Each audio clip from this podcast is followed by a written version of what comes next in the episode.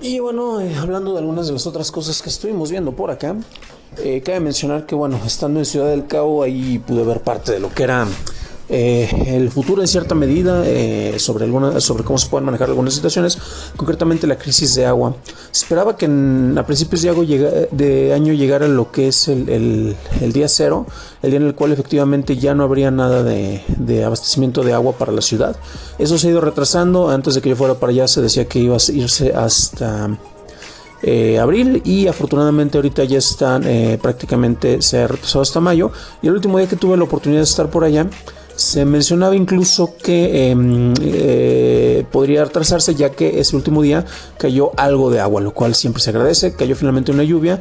igual uno dice, bueno, ¿y eso qué tiene que ver? Eh, pues es que esta lluvia eh, en Ciudad del Cabo no había caído ni una sola gota de agua del cielo desde hace más de tres años. Entonces el hecho de que, este, que cayera el agua en forma de lluvia, pues la verdad es increíblemente agradecible y pues la gente feliz con eso, ¿no? Este, no digo que yo haya tenido algo, que ver con eso, pero bueno, este, de acuerdo al conjuro eh, que se haya hecho por allá para ayudarlos, pues este, qué bueno que surtió efecto, ¿no?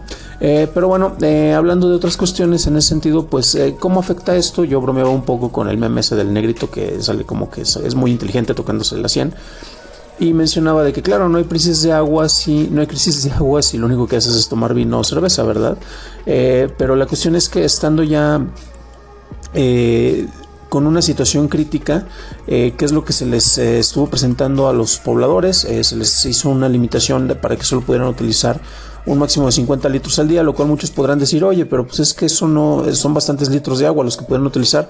Eh, sí, en principio podría parecer eso, pero ya en la práctica, pues efectivamente se estaba desperdiciando mucha agua, cosa que también hacemos aquí en lugares como la Ciudad de México, me ha tocado ver también, por ejemplo, en partes como yo soy originario de San Juan de los Lagos, y pues ahí también de repente hay veces en los cuales solo te dan eh, abastecimiento de agua dos veces por semana, entonces pues no estamos tan desfamiliarizados con eso, la misma Ciudad de México se ha mencionado que eventualmente podríamos tener esos problemas, y pues se debe de tratar de, prevenir desde luego, ¿no?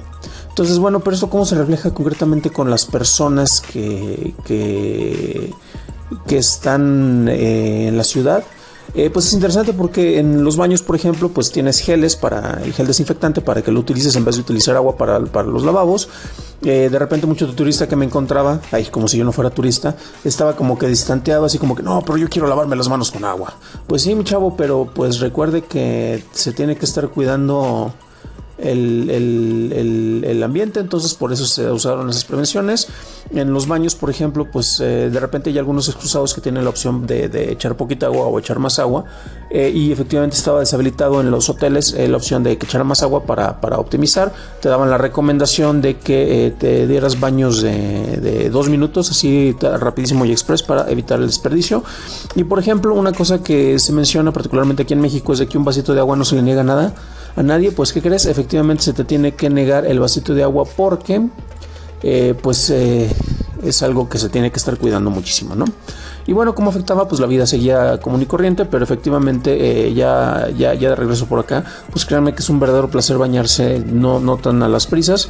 Es eh, también algo que nos sirve como para dejar algo de conciencia porque deberíamos de cuidar muchísimo más ese recurso, de repente lo damos por sentado y se ha ido poco a poco eh, dentro de la comercialización y otros aspectos manejando de, de maneras más particulares. ¿A qué me refiero? Pues bueno, recordemos que antes pues no te vendían agua y después ya se vendía el agua embotellada y eh, pues ahorita es algo que se tiene que, estar cuidando en general, no únicamente en, el agua potable, sino son de los distintos recursos que tenemos que estar echándoles un ojo. Pero bueno, afortunadamente ya empezó a mejorar un poco el clima por allá, esperemos que esto siga por allá. Eh, y que Ciudad del Cabo no tenga que llegar al día cero y se siga trazando cada vez más eh, esta situación. Y esperemos que aquí no tengamos que llegar a los extremos, así que por favor cuiden el agua.